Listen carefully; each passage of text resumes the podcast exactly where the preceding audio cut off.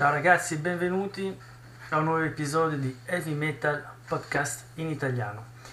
Allora, in questo episodio, prima di cominciare a parlarvi del disco in questione, eh, di cui avete trovato il titolo a questo episodio, si tratta del disco di Antonio Pantano che si chiama eh, Arcandia, pubblicato nel duemilaquattordici. Prima di parlarvene vi do alcune comunicazioni importanti e comunicazioni di servizio. Allora, sono uscito sono uscito da, da Facebook, sono uscito da Twitter, eh, sto uscendo da WhatsApp e uscirò anche da Instagram, Instagram per cui me ne vado via alla grande. Eh, quindi per quello che riguarda tutti gli episodi del podcast non c'è problema, perché li trovate sulle solite piattaforme, sapendo che il sito che ospita gli episodi del podcast si chiama Anchor punto effe emme e poi ci ritrovate come al solito secondo i vostri gusti e le vostre, come dire, preferenze informatiche. Ci trovate su Spotify, su Google Podcast, Apple Podcast, eccetera eccetera eccetera. Siamo ovunque, ovunque, ovunque. La cosa che provo a fare oggi in questo episodio è mm, di farvi un episodio del podcast, evidentemente, ma allo stesso tempo un episodio video, perché vorrei cominciare a utilizzare, per vedere se è una cosa valida e interessante, eh, Telegram, per cui ho creato, ho creato, lo sto per fare, sto cercando di capire come funziona, una, un canale su Telegram che si chiamerà Heavy Metal Podcast, eh, in italiano, anche se sarà un titolo lungo, pazienza. Per cui ho trovato un programma informatico molto interessante che mi permette di registrare allo stesso tempo in formato video e in formato audio, per cui con un colpo solo posso fare una, un doppio lavoro. Per cui tutto quello che è audio sarà sulle solite piattaforme tranquillamente, e metterò anche, penso, un link su uh, Telegram.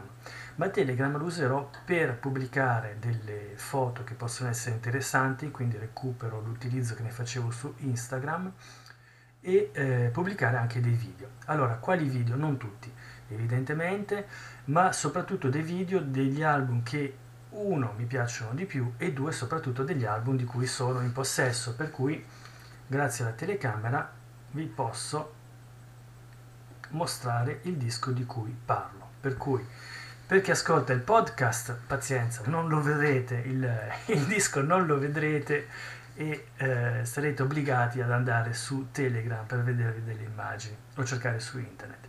Per chi invece si guarda l'episodio in, in video, eh beh, ha anche il vantaggio di vedersi il C D di cui parliamo. Ok? Allora, prima di presentarvelo, beh, posso già cominciare, poi faremo un'analisi più accurata. Allora, non sono molto pratico perché è la prima volta che filmo. Allora, si vede così, e perché è un'immagine speculare, per cui io vado a sinistra, in realtà nello schermo a destra, per cui prima che il mio cervello capisca eh, ci vogliono mesi. Allora, eccolo qui, Arcandia si presenta quindi come un C D in formato digipack. Formato digipack sono i formati che si aprono, i formati cartonati, ok? E la cosa che notiamo subito, cerco di farvelo vedere, è che si presenta come un libro. Non so se vedete allo schermo, avete il titolo sul lato, ma qui e qui avete dei disegni che fanno pensare a un libro rilegato, ok? Quindi questo è il disco Arcandia. Avete la lista delle canzoni qui, molto lunga, ma ve ne parlerò un po' più nel dettaglio. E se lo giro dall'altra parte, così e così, Arcandia, e avete una cartina che vi mostra il mondo di cui si parla, il mondo fantastico immaginario in cui si sviluppano le azioni. All'interno avete un libretto con tutti i testi, anche se è un disco strumentale avete i testi, ma vi spiego perché, vi spiego perché. Guardate. Allora, così, ok?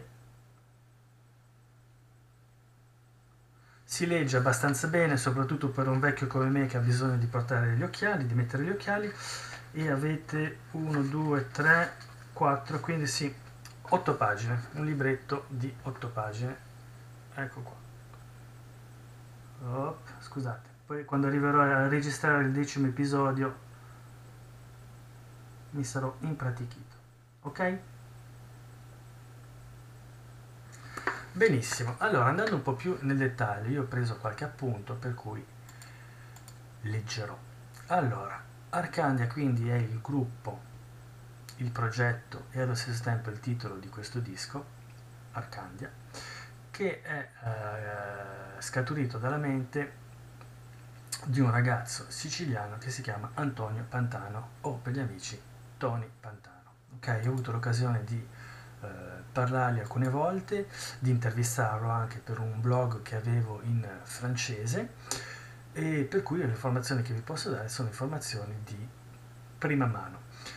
Allora, Arcandia, vi dicevo, è uscito nel duemilaquattordici, il primo disco di Antonio Pantano, seguito nel duemilaquindici da Lost Tales of the Nordic Warriors, che era un disco di mh, cover da una parte e di canzoni che non sono state pubblicate sul primo disco, ma che sono state pubblicate in questo secondo, quindi canzoni frutto delle stesse sessioni eh, di scrittura e di registrazione, ma che so, figurano, appaiono sul secondo disco.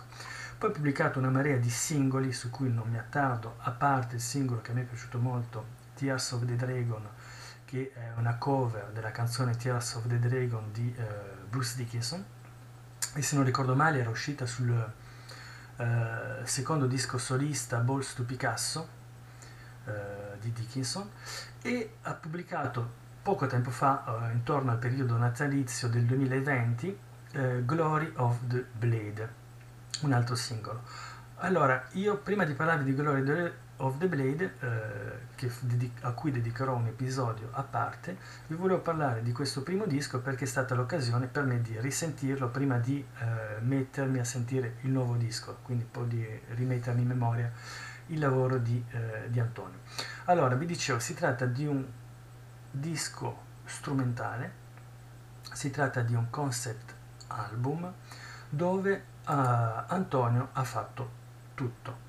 uh, Antonio ha scritto le canzoni, le ha registrate, eh, ha fatto delle parti vocali. Nella storia ci sono due personaggi che dialogano fra di loro, lui fa le voci dei due personaggi, ha curato quindi la chitarra e le chitarre, perché sono più chitarre, il basso, la batteria e le tastiere. E quindi questo è già una cosa interessante. In più nel disco ci sono alcune mh, chicche, alcune chicche che sono date dal fatto che mh, trovate eh, Peter Baker, che è un, uno speaker della B B C che si occupa della narrazione di questo disco, perché vi dicevo è un concept album, quindi avete delle canzoni che vi raccontano la storia, la traccia scritta nel libretto che potete seguire, e eh, queste canzoni sono intervallate ogni tanto dei momenti più particolari da un narratore che vi presenta la situazione, e questo narratore quindi è stato fatto da Peter Baker. Poi avete Gabriel del gruppo Gabriel, che è un amico di Antonio Pantano, che si è occupato delle tastiere, una solo di tastiera nella canzone due e otto, ma ve la ritroverete poi nei titoli, e anche dell'harpsichord, che è uno strumento musicale antico. Alla batteria avete eh, Mitchell. E eh, vi dicevo, quindi Antonio si è occupato di tutto, si è occupato anche della produzione, del mixaggio, della cover, dell'artwork, eccetera eccetera. Quindi tutto quello che vedete è farina del sacco di Antonio Pantano. Uh, il concetto, vi parlo del concetto, della storia e della musica molto rapidamente. Allora, il concetto è uh, che qui vi dicevo il disco è uscito nel duemilaquattordici, due anni prima, quindi intorno al duemiladodici, Antonio Pantano si era eh, messo alla lettura del eh, Il Trono di Spade. Come si chiama in italiano? Il Trono di Spade, il Trono di Ferro? Non lo so, perché io l'ho visto in, l'ho visto in francese. Eh, in inglese è Song of Ice and Fire, quindi il ciclo di George R R. Martin. Quindi quando si mettono le iniziali così fa un po' più figo, perché si ricorda un po' Tolkien, G R R. Tolkien. Uh, quindi lui va un po' nella stessa vela, nello stesso filone, un po' fantasy, comunque storico e fantasy, E quindi eh, il trono, io lo chiamerei il trono di il trono de Fero. Ah, oh, il trono de Fero, è il trono de Fero. E quindi Antonio si è appassionato alla lettura dei libri e ha eh, deciso di fare la sua colonna sonora, un disco che gli piacesse per per, come dire, per farsi piacere, fare qualcosa di, di interessante. E quindi eh, questo disco è un disco strumentale, ma allo stesso tempo vi racconto una storia, una storia che eh, si svolge nel mondo di Arcandia, quindi da quel titolo del disco e del gruppo o comunque del progetto. Eh, non vi svelo troppo la storia, ma vi do comunque il pitch, il, il punto principale. Sono, si tratta degli abitanti delle Summerlands, quindi delle terre estive,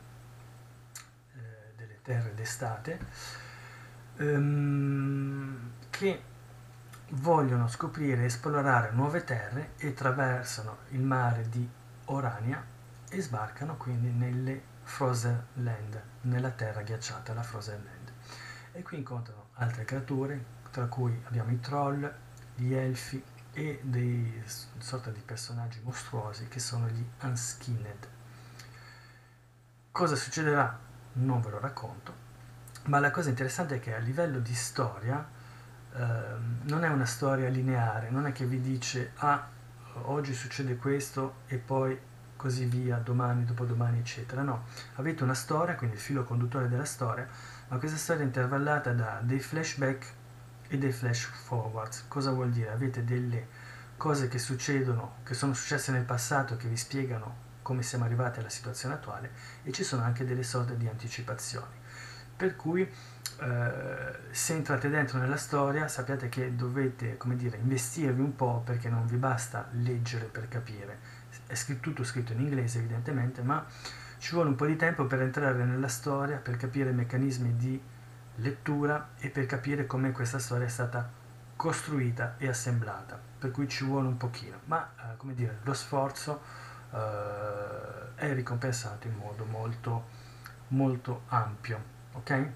A livello della musica uh, quindi album strumentale, uh, musica che si adatta ai vari momenti, quindi momenti più rapidi, più tirati, molto heavy metal secondo quello che succede evidentemente, momenti più calmi, più uh, bucolici, verrebbe da dire, quando la situazione e la narrazione lo richiede, anche con dei momenti me- di melanconia, quando ci sono delle cose gravi che succedono, ok?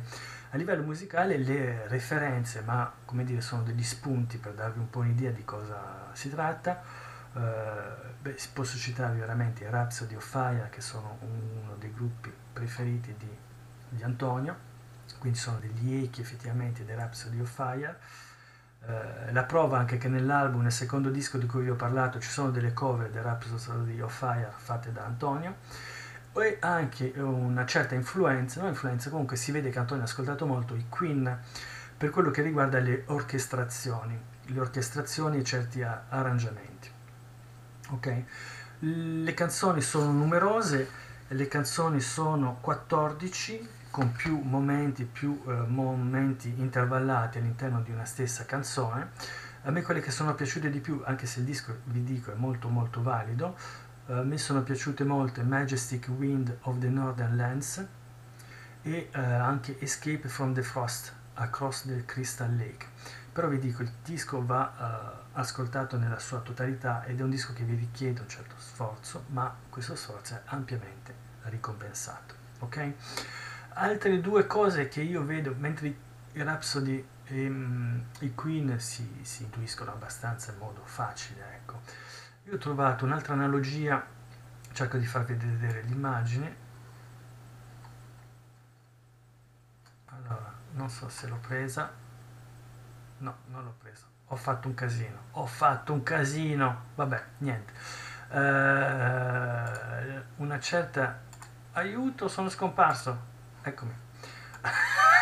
Scusate le, i problemi tecnici, i problemi tecnici. Um, come dire, un certo eco lo trovavo in un disco uh, che è uscito nel millenovecentosettantaquattro ed è stato ripubblicato nel duemilaquattordici, ed è Il viaggio al centro della Terra di Rick Wakeman. Rick Wakeman ha una carriera enorme come tastierista, come compositore, sia da solo che con il gruppo degli Yes, gruppo progressive. Il titolo in inglese è Journey to the Center of the Earth e lui riprende il libro, il romanzo di Giulio Verne. E eh, Journey to the Center of the Earth di Rick Wakeman, quindi è progressivo, quindi avete cambi di tempo eccetera, avete delle canzoni e queste canzoni sono intervallate da momenti di narrazione, pura narrazione. Quindi non è, Antonio non fa la stessa cosa. Rick Wakeman è molto bello ma è molto... Uh, come dire, un po' farraginoso, perché avete veramente delle narrazioni che vi fanno un minuto, due minuti, tre minuti e poi una canzone, poi ancora narrazione eccetera eccetera, quindi è un disco molto ostico, nel senso che se nel millenovecentosessantaquattro poteva essere molto interessante, riascoltarlo oggi è un po' pesantuccio, ascoltarlo veramente nella sua totalità, ma è comunque un progetto valido. Uh, Antonio è molto più fluido, è anche molto più fluido di quello che fanno i Rhapsody, perché io mi ricordo del periodo in cui loro uh, avevano pubblicato un I P, mh, non mi ricordo il titolo, ma c'era um, Christopher Lee alla voce come narratore. Loro ne avevano un po' abusato della narrazione di Christopher Lee, che te la mettevano un po' a tutte le salse, per cui era un po' pesante, mentre il disco di Antonio è molto molto fluido, non è un audiolibro, ok? È un disco strumentale che è punteggiato da momenti di narrazione, ma il tutto molto fluido e molto molto scorrevole. E un altro eco che vi consiglio, perché a me è un disco che è piaciuto molto, che potete ascoltare ascoltando Antonio, è il disco dei Domain, che si chiama Last Days of Utopia. Allora, eh, l'anno non me lo ricordo, secondo me è uscito una decina, una quindicina di anni fa, ma lo ritrovate. Domain era un gruppo tedesco interessante, non, non eccezionale ma interessante, e mh, soprattutto un gruppo fondato e portato in tutti i sensi, a livello di composizione, a livello di formazione eccetera eccetera, portato da Axel Ritt. Axel Ritt poi alcuni anni fa è diventato il chitarrista dei Grave Digger e quindi ha messo in stand-by Domain, per cui il, il gruppo dei Domain non ha pubblicato dischi, E, e quindi Axel Ritt si è ritrovato una nuova uh, giovinezza uh, suonando come chitarrista nei Grave Digger, che è un gruppo più blasonato dei Domain, che penso che conoscano soltanto pochi tedeschi, ecco. Allora, Last Days of Utopia, perché ve ne parlo? Perché è un, un concept album uh, di power metal, dove anche qui c'è una storia che è molto interessante di uh, un giovane ragazzo che sfugge dalla sua città, probabilmente d'Inghilterra, in cerca di nuove avventure, eh, nuove ricchezze eccetera, si imbarca, eh, il suo battello fa naufragio ed è l'unico sopravvissuto e arriva su un'isola popolata, l'isola di Utopia, e qui vede questa nuova realtà di un mondo felice, un mondo libero eccetera.